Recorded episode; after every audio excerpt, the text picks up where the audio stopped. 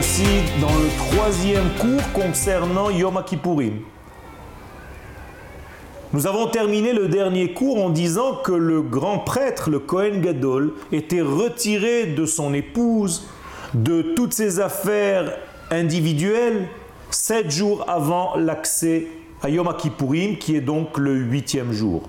C'est-à-dire que nous préparons l'être, le Kohen Gadol, mais N'oubliez pas que le Kohen Gadol n'est qu'un représentant de toute la nation d'Israël et par définition du monde entier qui accède le jour de Yom Kippourim au huitième degré.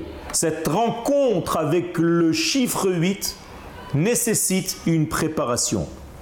Eh bien, cette entrée dans ce huitième degré se fait le jour de Yom Kippourim, qui est appelé d'ailleurs dans la Gemara Echad Bashana.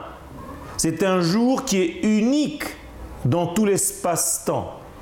Yamim Yutsaru Velo Echad Bahem.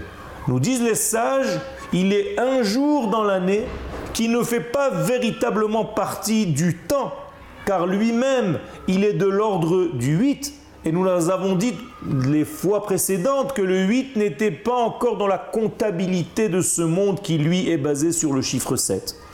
Ça veut dire que le jour même de Yom Kippourim est un jour de l'ordre du monde qui vient, en hébreu du Olam Abba. Et en plus, ce même jour de Yom Kippourim, le Kohen Gadol va entrer dans le Saint des Saints, dans le temple de Jérusalem.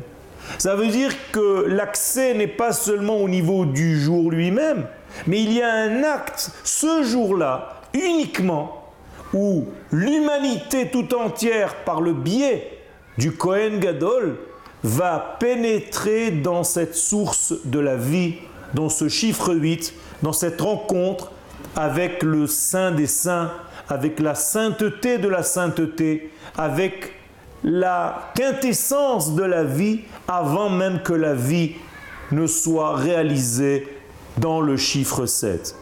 Eh bien, cette pénétration dans ce haut niveau, qui est le chiffre 8, eh bien, c'est ce qui fait que ce jour-là, le monde est libéré de toute ces contraintes, de toutes ces fautes, de toutes ces déviations.